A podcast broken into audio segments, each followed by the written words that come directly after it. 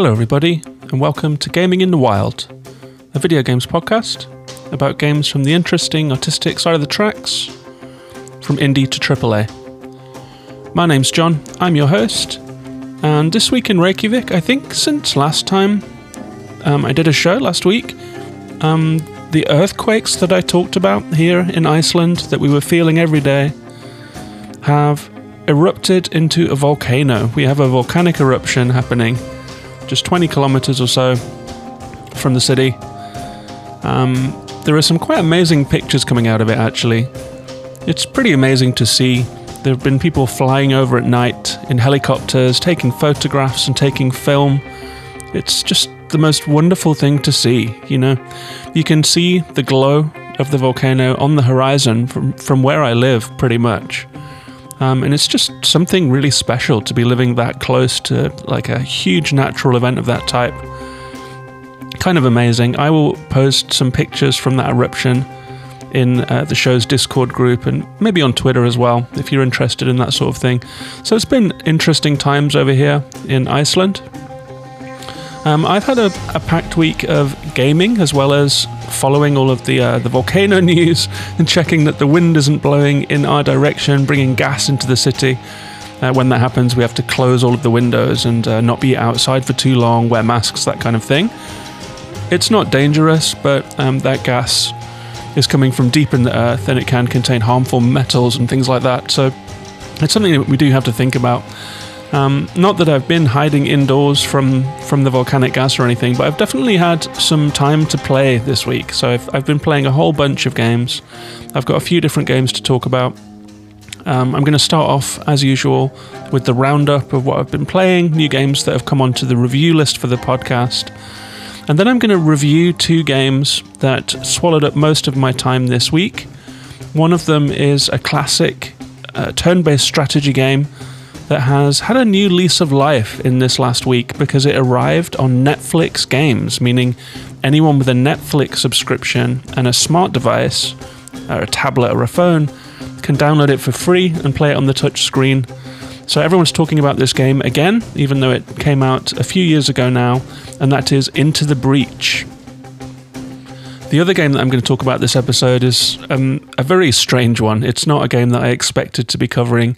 I tried it out just because it popped onto Game Pass, and you know, why not? If something comes onto Game Pass and people are talking about it, then you might as well give it a try. Um, so I've actually found myself strangely sucked into this game, which I really did not expect to be my kind of thing, and that is Power Wash Simulator, a game that has kind of come out of nowhere and um, is is get winning a lot of fans out there. Um, and I'm looking forward to talking about that game today too. But let's start with the roundup of the week. Um, so I've continued to play Final Fantasy VII Remake. Um, this is a game that I played way back in the day. I played the original. It was a huge game for me. I think I was 20 when it came out, maybe originally. Um, and I played through it. I remember that it was on a bunch of different CDs and it was on PlayStation. Um, and it was a, a, groundbreaking game at the time. So I've, I've continued with my playthrough of the remake, and I have to say it's grown on me an awful lot, and I'm so happy about that. I really had my doubts about this game when I started it. Um, there are quite a few fetch quests and quite a few uh, JRPG mechanics and excesses of that genre in the opening section just running around doing basic stuff and repeating things, um, going from A to B and then from B to A and then from A to C and then from C to B and just doing the same thing in the same area again and again and again. Um, and although the game stays linear, it has really um, upped the stakes. The story is great. I forgot how good a story Final Fantasy has. Um, the areas that you visit in the game are absolutely brilliant. I just visited the Wall Market, which is this huge, thriving. Um, it's a little bit like Pigalle in Paris or something like that. It's like a red light district. Um, and it's quite spectacular. There are crowds everywhere. There is a cabaret. There are gangsters you have to deal with. Um, and some of the original quests from Final Fantasy are in there. And I'd forgotten a lot of this story, and I'm, I'm really enjoying playing a story that feels new, um, but also it's just giving me these moments of remembrance and nostalgia for the first playthrough. Um, like there's a moment where Cloud has to dress up in a certain outfit to progress the story that he doesn't really want to do, but it's hilarious and it was handled so well here. So I'm really into that game. Um, although I will say I've stalled on it a little bit because of the two games I'm reviewing this episode. They were supposed to be my little quiet games on the side, and they've really just taken over. So I found myself um, sitting in bed with my iPad playing a few rounds of Into the Breach or after work, just deciding to do a little bit of power washing just to unwind, and then realizing I've been in a trance for hours on end and my game time is basically gone. So, Final Fantasy has been a little bit on hold, but now that I'm finishing up those two games, um, I hope to get back to it soon.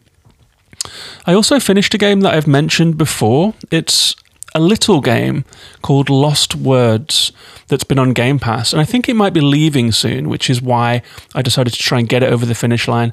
I think I only had an hour of gameplay left to, to finish this one off. I don't think that it merits a whole episode review. Um, it's a very, very simple platforming game, uh, 2D with a hand drawn illustrated style. Uh, very rudimentary, very, very simple. There aren't many more simple platforms platformers than this. It does have a drag and drop mechanic where you play a little girl and she's writing a fairy tale story and you play through her levels as she's writing them and she narrates them. So she imagines a character and then it appears on the screen. You have words in a little book that you can use to interact with the word world. For example, if you drag the word rise from your book onto a door, um, it, it will open um, a drawbridge or something like that. Um, if you are in front of a broken bridge, you can drag mend onto it and it will just reassemble before your eyes so you can proceed. Um, this is a game that I think is pretty squarely aimed at children. It's just a few hours long, um, but it does have a story that that kept me playing. Actually, it's um, there's a real world component to this. So the little girl will be writing her fairy tale, and then she'll go to her diary, and um, you will platform across the pages as she writes.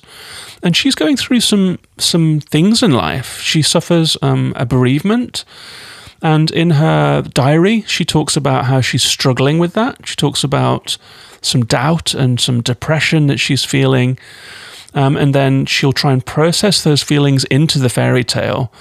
Um, and it's quite an effective mixture, and it's surprisingly serious given that it is a game that is aimed at kids. But it, it was a very light game, a very easy game. Um, and I would say that if anyone out there plays with kids, be aware of the themes because um, it is a little serious at times. Um, I could see this game being helpful um, to anyone that has kids who have lost, for example, a grandparent and are upset about that. This could be a good game to sit down and play together um, to see someone playing out those feelings on the screen. Um, so it's a very simple game, it's a very short game. Um, not an awful lot to talk about there. It's just pretty pretty simple, but I was impressed by the th- uh, theme and the story. And I do think that it probably does have a place for any parents who, who think that could be useful uh, for their kids. Um, I added a few more games to my list as well. I got a promo for Hindsight. This is a new game from Annapurna Interactive. It's another one of these memory lane type games, like an emotional walk through the past. Um, in this game, the twist is that you can for example, it's a low poly first person. You look down, you see a cardboard box, you open the box, and inside the box, you can see another scene. So you click on it, and your perspective flies into the box, and you find yourself in a living room. Um, and then you look around the living room, you're looking for something to click on, you see a mirror, you click on that, and then you fly through the mirror. Um, and there's a story being told here. Um, it reminds me a little bit of A Memoir Blue, another Annapurna game that came out earlier this year. I did not like um, A Memoir Blue one bit and did a pretty negative review of it here. But Hindsight um, has better gameplay, it's a little more interesting. Um, it's basically just looking around and then finding the object that you need to click on, but it's a little more fluid. Um, I only played a couple of minutes of it to check it out, so it's just my cursory first impression, um, and it left enough of an impression on me to, to continue it, so I'll be playing that next week. Um, I've also added Citizen Sleeper's first DLC Flux to my list. Um, Citizen Sleeper is one of the best games released this year. It's quite a spectacular sci fi RPG with uh, dice mechanics, amazing writing, lovely music um, and a really compelling story. So I'm very excited that that DLC has landed. Um, apparently, it's only a couple of hours long, so I'm kind of saving it I think there will be a moment where I, am really in the mood to settle down um, and and and play through that one. It's going to be like a, a, rainy Sunday, and Flux will hit the spot. So I'm very excited about that. If you have played Citizen Sleeper, that DLC is available everywhere, um, including Game Pass. And it's the first of three. So we have a whole new story arc to look forward to in Citizen Sleeper that's going to be told in three parts across the remainder of this year. So that's what I've been playing and what I've got coming up. Um, before we get onto the reviews, let me just mention that this show is patron supported. Um, I have a Patreon for the show at patreon.com slash gaming in the wild. Um, there were two new patrons this week, which is always nice to see. So thanks very much to Dave Jackson. Um, and thanks very much to the pre order bonus podcast, both of whom signed up to support the podcast for a couple of dollars a month. Um, I will say that Dave runs a podcast himself called Tales from the Backlog, and I listen to that podcast all the time. And I also listen to the pre order bonus podcast. So it's really nice that um, two podcasters of shows that I listen to have decided to support Gaming in the Wild. I really appreciate it. So thanks very much to Dave, and thanks to the pre order bonus podcast one of the perks of being a patron of this show is that you get invited to the Discord, where there's a whole bunch of people just talking about games all day, every day, talking about what they're playing, recommending things, flagging up sales, helping each other out when they're stuck, sharing all kinds of fun stuff. So if you'd like to come and join us in that Discord, it's growing all the time and it's a really nice bunch of people. It's a very calm and mellow, corner of the internet. Everyone is very, very nice to each other. It's just the nicest corner of the internet. I'm in there every day talking about the games I'm playing too. If you'd like to join us, you can become a patron of the show. That's at patreon.com slash gaming in the wild, and I'll put a link to that in the description. I will also mention that I was a guest on the pre order bonus podcast this last week talking about Stray. Um, we did a deep dive into that. Me and Jake, one of the hosts of that show, we meant to talk for half an hour. We talked for an hour and a half, and we went through all kinds of aspects of Stray, and and it was a really great chat. So thanks very much to Jake for having me on. And if you would like to hear that, I will put a link to that in the description as well. So that's all of the housekeeping out of the way. Let's get on to the reviews and talk about Into the Breach.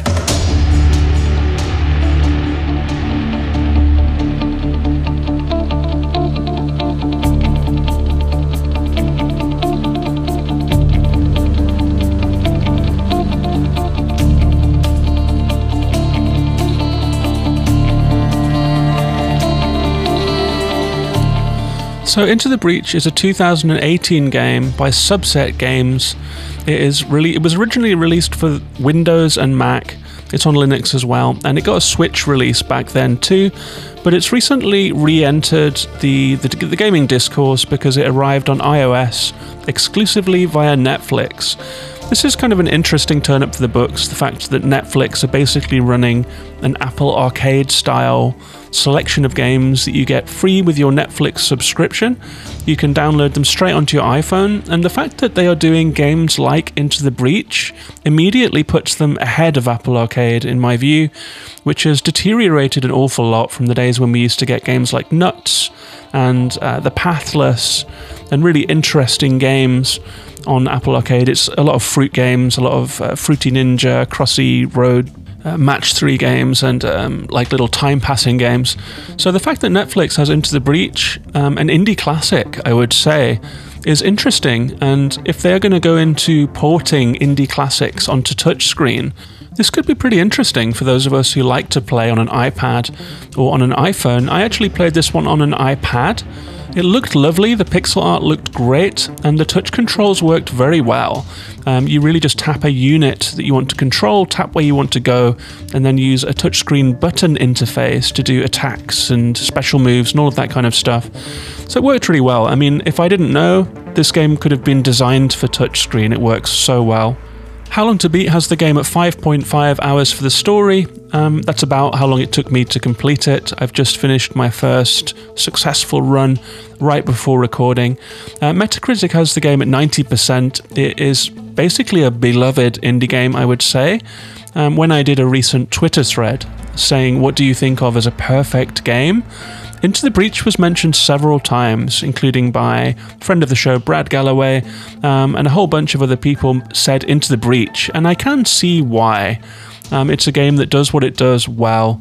It doesn't overstay its welcome. Everything it does is is is well put together. It's got the feeling of a well put together indie game. And I kind of wish I'd played it earlier. I think um, I've always had it on my radar, but I just haven't played a strategy game for so long. Um, and I wasn't really feeling it. Um, but now that I play this game, um, I wish I'd played it sooner. And the devs describe it as control powerful mechs from the future to defeat an alien threat.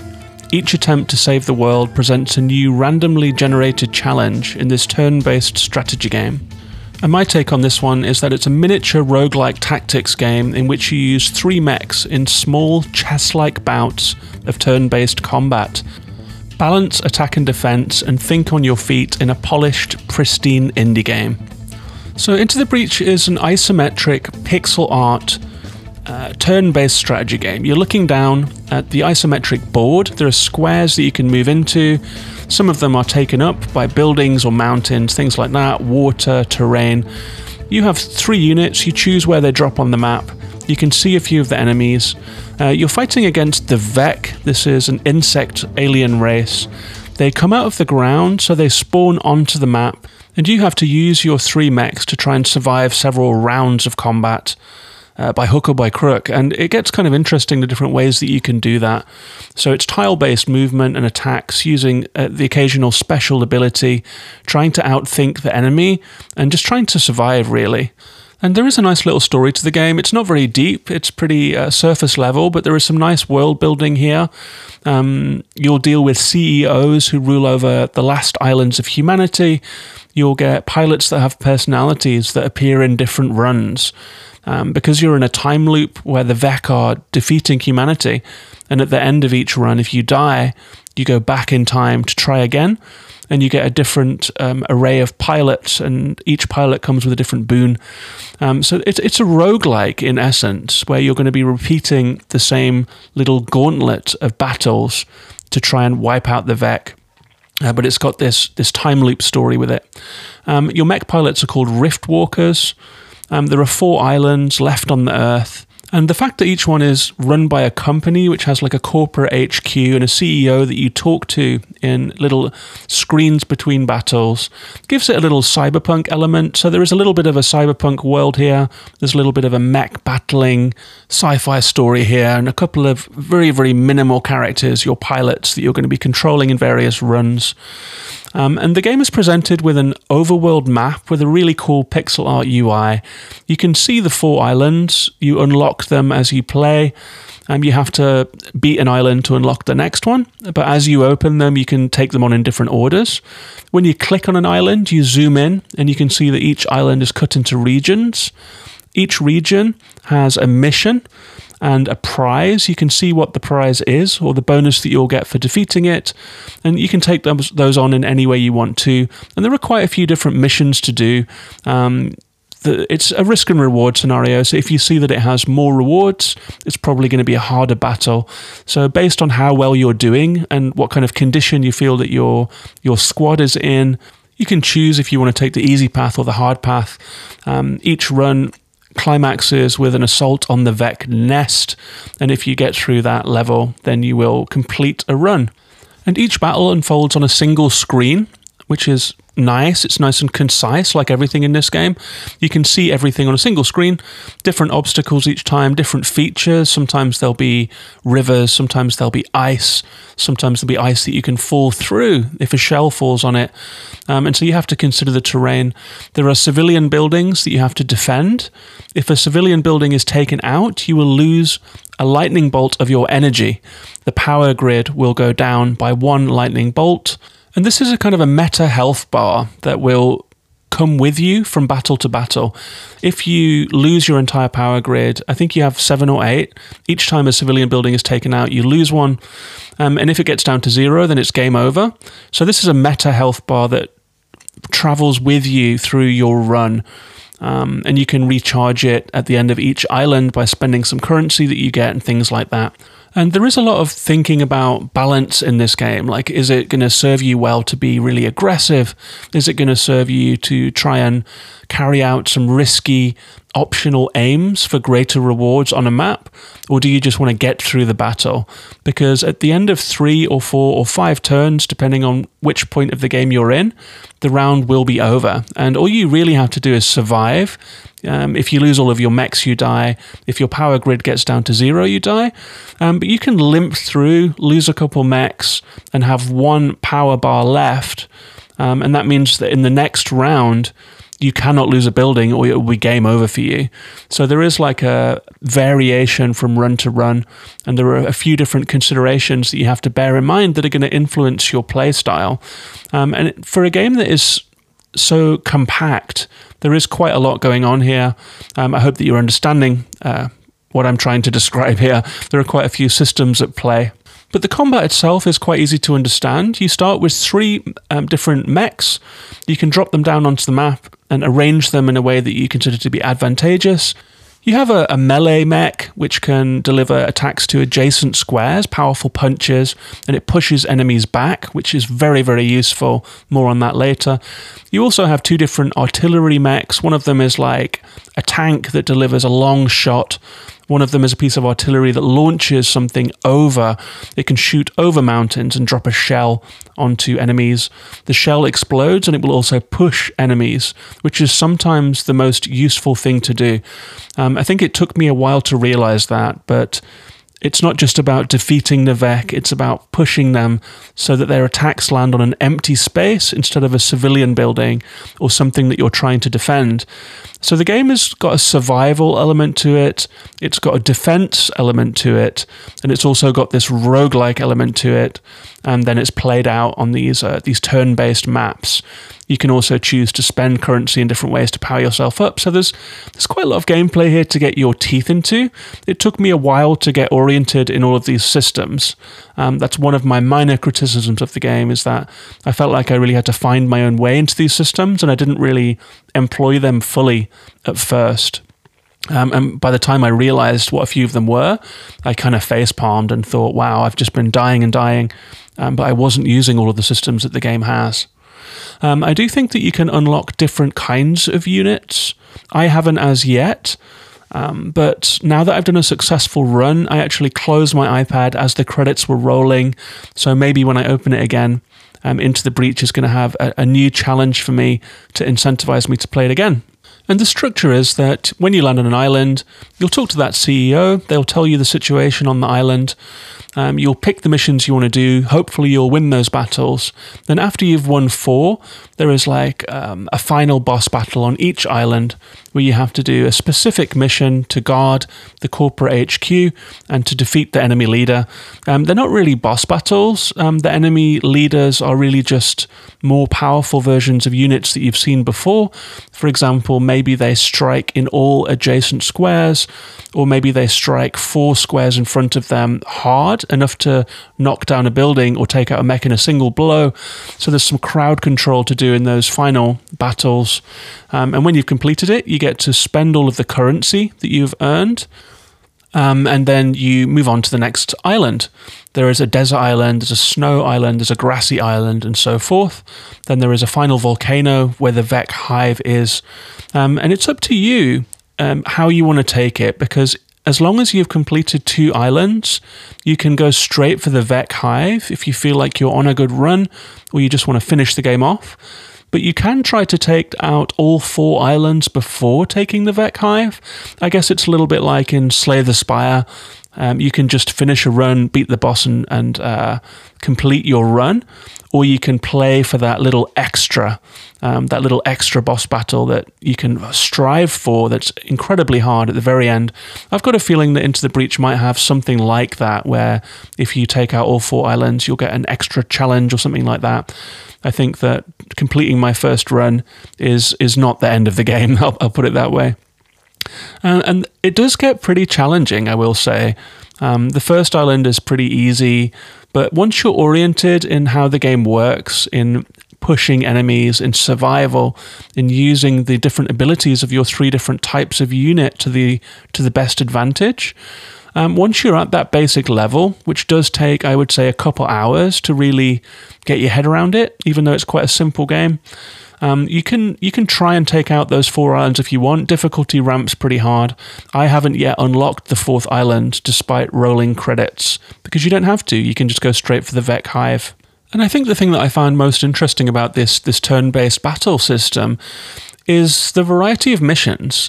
The fact that it's not just about winning, like um, the fact that there are aims like optional aims, for example, defend a power station or break a dam or um, defend two rockets as they are taking off. Um, if you can manage to fulfill those aims, you'll get extra uh, equipment, or you'll get a new pilot, or you'll get power ups, reactor cores, things that you can spend on improving your mechs between the battles. Um, but really, you just have to survive. If you survive three, four, or five turns, depending on what kind of battle it is, you'll progress. Um, but those those power ups that you get will really make or break your run. And so there's a lot of risk and reward here. I like that there is a lot of different types of battle. Sometimes you are defending something against an onslaught. Sometimes there are um, storms that will take out um, an area in each turn. So you have to avoid those whilst trying to protect all the buildings and so forth. And what you're doing in those missions depends really on the state of your squad. If you desperately need to, for example, refill your power grid, then you might stretch extra far to try and uh, complete that optional mission and refill your power grid by one bar just to try and survive in the game. So it's quite dynamic from run to run in a way that I quite liked.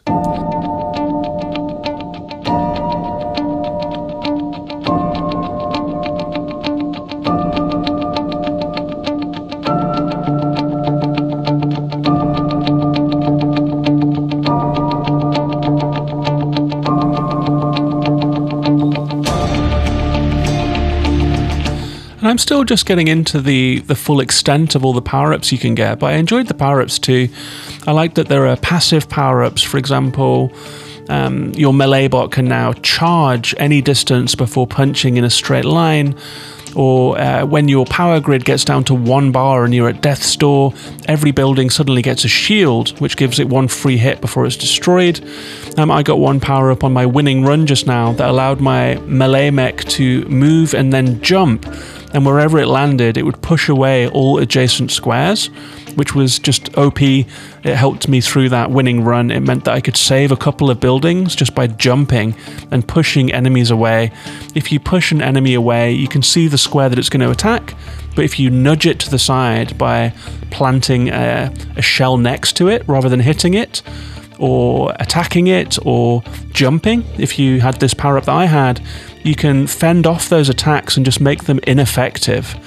Um, the same goes for these different kinds of Vek. There's a, a, a, beetle that will charge at a building and just mash it. But if you can nudge the beetle to one side, you can make it charge into a mountain instead. Um, there is also impact damage, so if you punch uh, a Vek into a mountain, then it will take an extra point of damage. Um, sometimes the Vek will web your mech so you can't move, and then you have to free it. If it's a mech that you were planning on using for an important um, move, you can use one of your others to free it and then move it. So there's a lot of different strategy at play here. Um, and for a simple game, it gets quite deep. You can also just power up your mechs um, with these reactor cores that you get to open up new weapon abilities, get extra health, be able to move faster, that kind of thing. So there is room for customization here, um, and it's really enjoyable. It's quite addictive, and there's a lot to do in this game. I would say that on the good side, it's a very concise game. Nothing is out of place, not hair out of place. The art style is good. I liked the um, the board game feel and the chess-like feel. I felt that there there were some head scratching situations sometimes where I really had to um, think twice. You can you can sort of draft a move and then undo it before you've attacked. If you if you could think you can see a better way out of the situation, so there's a lot of room for strategy here. I enjoyed the world building, I enjoyed the aesthetic. Um, the pixel art is really excellent. The the UI is excellent. This is a very well polished, um, put together game. Um, it was flawless. It ran flawlessly. There were no bugs. It's just it's a little beauty, really. Um, the bad things uh, for me were that in my first few runs, I didn't realize the extent of the power ups. Um, you have to drag pilots into mechs to make to get those uh, pilot boons, and I was not getting that. I had to touch and drag. Um, so the touchscreen controls are perhaps under tutorialized.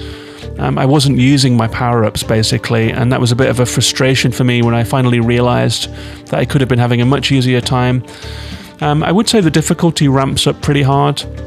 Um, if you want those third and fourth islands, you're going to have a challenge on your hands, and it can feel a little unforgiving. I didn't realize that I could go straight for the Vek Hive, and as soon as I realized that I could do it without unlocking all four islands, I just completed it on my first try on easy mode. Um, but even easy mode is is pretty hard going. I would say it's not that easy. I will also say that I was quite surprised that there are only four islands. I was under the impression that when I completed that first overworld map, I would move on to the next one, and that the game would go on and on. But it is a, a true roguelike. Um, there are only four islands, and the challenge is in doing them in different ways and on different difficulties, I guess. So it's it's more like a run-based game where you're going to be playing a slightly different version of the game each time, of the same game each time, rather than a, a long game that has progression to it. And that surprised me a little bit. I was kind of expecting more worlds, but it's just a very small puzzle box of a game, and it is what it is. Um, and so my summary of that one is that don't be put off by the fact that it's a strategy game, I would say. If you're someone that doesn't normally play strategy games, um, just treat Into the Breach as an indie game that one should play. It's one of those things that is always on sale in the Switch store. And if you have Netflix, you have access to it for free now on an iOS device. I think this is a very well put together game. It's really fun. And much like I would recommend games like Inscription or Signs of the Sojourner or Griftlands as just very, very good video games that people should play, even if they don't like deck builders or they don't like card based video games or they're not familiar with that genre. Um, I would say, in the same way, I would recommend Into the Breach to anyone that likes good video games, especially indie games. Um, even if you're not a strategy game player, give this one a try. That's a really good game. That's Into the Breach.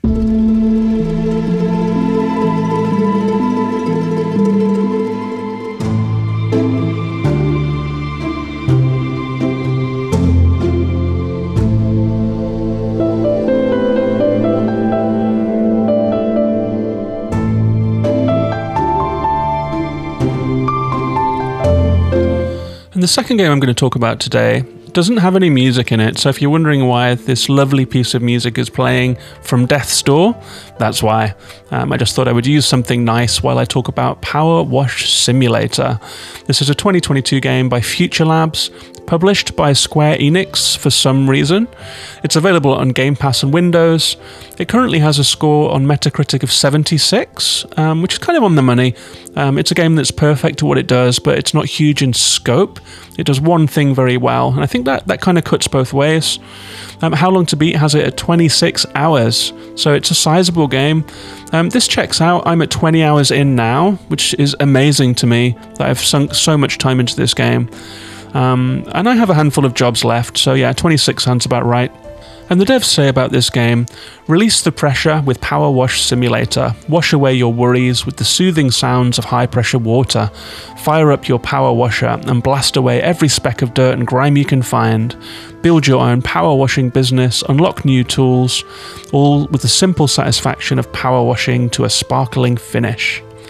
And I have to say about this one that it's a bizarrely addictive dad game in which you clean an ever growing array of dirt encrusted locations and vehicles, zoning out to the soothing hiss of your pressure washer.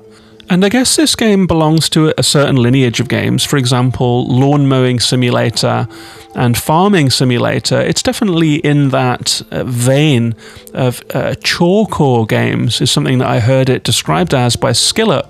Uh, is a really funny way to to label these games. You're just carrying out like a repetitive, basic activity.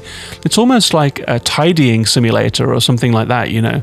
And certain types of people extract enjoyment from putting things in order, from cleaning, from um, doing the kind of things that you do in these games, from repetitive activities. And I am a little bit one of those people. I do find that cleaning uh, can soothe my mind. If I have a messy house, um, it adds to anxiety for me for sure.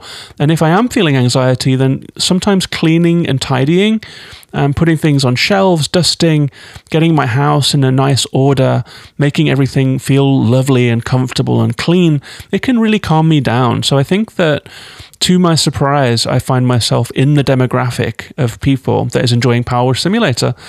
Um, also, it's had a lot of buzz since it came out. I think people have given this one a try. Some people because it was published by Square Enix, some people because it was free on Game Pass, and and some people because they like these simulator games. You know, so there's there's quite a a wide cross section of people giving this one a try, and people are really into it. the The Steam reviews are great, and I guess this game is becoming a little bit of a cult hit this year. Um, and I will say that the people who made this game are clearly really into this power washing thing. I've never picked up a power washer in my life, um, but you can see from the detail in this game that they really care about this, that they that they like to, to use power washers. Um, the way that the water makes different sounds when it hits wood or plastic or metal, the way that the intensity of the sound, the hiss of the hose will increase based on if you're using like a lush, soft spray with a wide fan or um, and it will patter like rain almost through to a, a super aggressive hiss if you're using the highest pressure. Um, the way that different types of dirt will bubble or dilute, or like black grime will kind of um, flow with the water. Um, or stay stubbornly present, um, or gum will just stay there until you really, really notch up the pressure. The, the devs have put a lot of attention um, and detail and love into this game. And for such a dry, strange concept, I will say that it's executed to a really high level. Um, but what is Power, Power Wash Simulator? It's a first person game. Uh, you are shooting, so I guess it's like a, a first person shooter, except you're shooting a hose and um, you're shooting at dirt instead of zombie Nazis or whatever. Maybe it's like a first person cleaning game, first person cleaner. Maybe it's the first first person cleaner. Uh, it could have coined a whole new genre. Um, you can see your hand in front of you, you can see the hose that you're holding and the nozzle that you're using, and you arrive at locations that are dirt encrusted, absolutely disgusting. They are very small, and they start off quite small. For example, a child's play park or um, a simple car in a garage and you just have to clean the car. You have to use the hoses that you have, the nozzles that you have. Uh, you have to wipe away all of the dirt. Um, there is a weapon wheel that you can use to, to use your various extenders to reach further, the soap nozzle to get away uh, more stubborn dirt, uh, the pressure hose, and that kind of thing.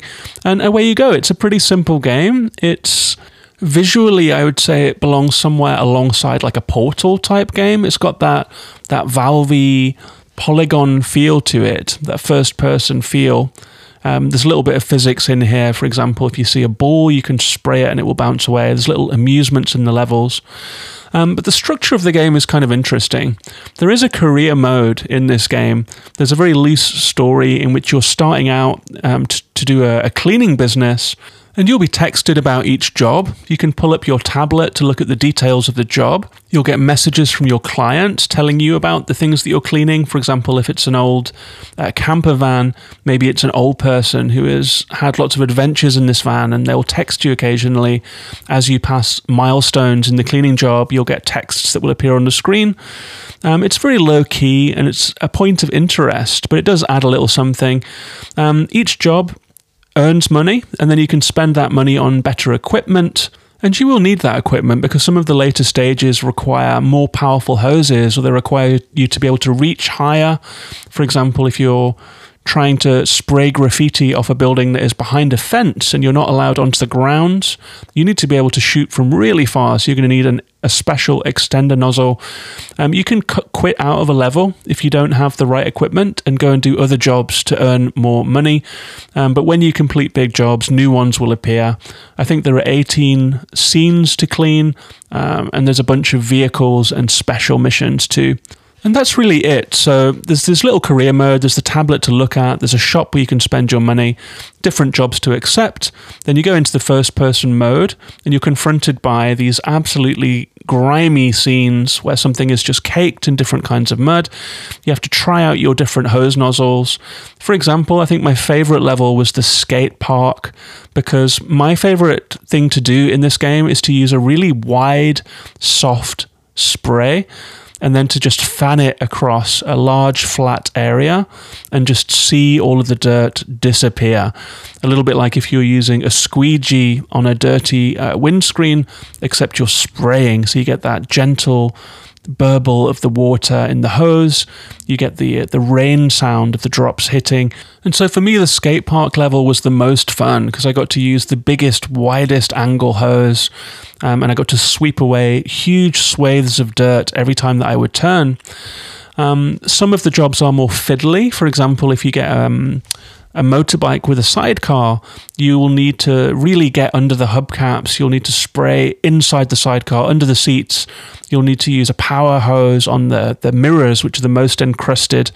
Glass cleans differently compared to plastic, which cleans differently compared to metal. Um, for really stubborn areas, you can buy cleaning fluid, although it's in short supply, so you have to use it wisely. And as you are completing each mission, um, each job rather, there is a clever little system. There are a couple of clever little systems actually that give you a sense of progression and that help you along. Because if you're just spraying this this video game world and cleaning, you might think there would be little pixels of dirt left here and there, or just things that you just don't notice, or things that are hidden in the environment. And while those things are true, and I will talk about my, my couple of peeves with the game uh, later, I will say that the progress that you make in each job is very well executed, it's very well planned. Um, each object in each world is itemized, and you can pull up your tablet at any time and see the itemized list of all the things that you have to clean. Each one has a percentage mark of how clean it is. For example, if you are cleaning a motorbike, you will have mirrors, you'll have hubcaps, you'll have tires, you'll have the saddle, you'll have the transmission, suspension, the engine, the fuel tank. And you can see that the fuel tank is 60% completed, and then you know that you need to go back to that fuel tank to finish it off. Um, you can select individual items which will glow, they'll flash in world, so you can find them. And every time you complete one, it will flash in world and you'll see the money going into your account. So you're earning by component. So as you're sweeping your hose across things, you'll be completing things all the time. For example, if you're hosing down a house, you might hose down a couple windows, they flash, you know they're completed. The window frames, and then down to the skirting board and up to the gutter. Um, if you have to get onto the roof, you can use a ladder or a stool or a kind of a climbing frame scaffold to get to really high places. And so you get like a feeling of progression as you're playing. The jobs are cut down into these morsel sized sense of achievement that you get. So you're really being fed achievement constantly in a way that is pretty cool um, and kind of addictive actually. And it helps to manage the tasks you know to to see where you're going to start and to see your path through each job. Um, you can also tap right on the d-pad and it will reveal all of the grime. Um, it will flash orange. So if you're looking at a window that looks clean, but if you push right, um, you might see some orange grime that has escaped your eye, and you'll know that you have to spray there harder or use some soap or something like that. So those couple of mechanics really help you along. I would say that my only real beef with this game, because it is very simple, and I've kind of said what there is to say about it, is that if you're doing a huge map, and they do get really huge. There's like a massive fire station and a fire tower, which has got all kinds of, uh, you know, vents and ducts and different doors, and um, there's just so much of it. It's huge. Um, and if you're doing a huge map like that, and then you've only got, you know, you think it looks clean, but it's the job isn't completing. You go into the itemized list and it says, you know, outer wall 99%, and then you click that on the itemized list, and the entire wall of the whole building will flash. And you're like, well, God, what am I supposed to do? Like, hose down the whole thing again? It's just one giant wall, like, and I've missed a pixel of dirt somewhere. Um, and sometimes when you have like a couple of bits of wood left, like a fence post or something, and there are, you know, 30 fence posts in this environment, you have to walk around and look at them all. Um, maybe you can see one flashing, but sometimes you just can't get that final pixel. So there was a little bit of frustration at the end there. Sometimes the game seems a little bit picky maybe if there is like one tiny pixel of dirt left, it could just complete that object for you, you know. Or maybe if there was something like a sonar that could help you hone in on where the dirt is. Um, or like a I don't know a little compass that points you in the right direction if you're in one of the huge environments that could go a long way um, but as it stands um, this is a pretty good game. This is very relaxing. I really got into the zone with it. Um, sometimes I would sit down to play 10 minutes of it and realize that I'd played for two hours. It's just very soothing. It's perfect to have a football game on your iPad and be playing it on the screen or to be listening to a podcast while you play. Um, there, there, there is no music in this game, there is just the hiss of the hose. Um, it's really, really soothing and it's ticking the boxes for me. So I've been playing this one, listening to loads of podcasts, watching YouTube, and to my surprise, I've just had an absolutely great time with this one. I'm definitely going to play through and finish it. I'm I'm near the finish line now, I guess. I think I only have a couple more environments to clean. I think this is a really solid game. It's it's more soothing than I ever would have expected. That's Power Wash Simulator.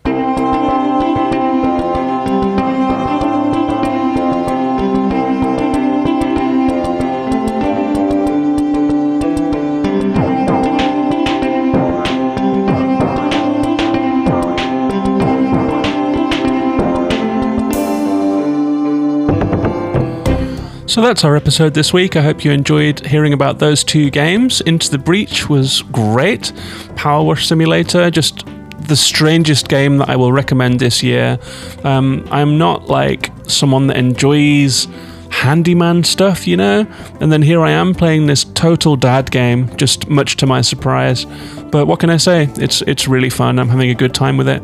I would love to hear if you have played Power Wash Simulator or what you think of that genre of games. And also, if you're an Into the Breach veteran, I'd love to hear from you too. Um, let me know what I'm in for. Let me know if I have more runs to look forward to. You can find me on social media. I'm Gaming in the Wild on Twitter, Facebook, Twitch, YouTube, everywhere, Instagram too. Uh, Twitter is my main place though. There is also the Patreon for people that want to support the show and join the Discord community. That's patreon.com slash gaming in the wild. I also very much appreciate people that will leave a Spotify rating or an iTunes review if you're listening on Apple Podcasts. I really appreciate all of that stuff. It um, helps other people find the show and it gives me a little boost, lets me know that people out there are listening and enjoying the show. And I love talking to people about games, so just hit me up on Twitter. I'd love to hear from you. Um, thanks very much for listening. I'll be back next week with a new show. Maybe it will be about Final Fantasy, maybe it will be about hindsight, maybe it will be about something else completely. Thanks very much for listening. Take care of yourselves and each other, and bye bye for now.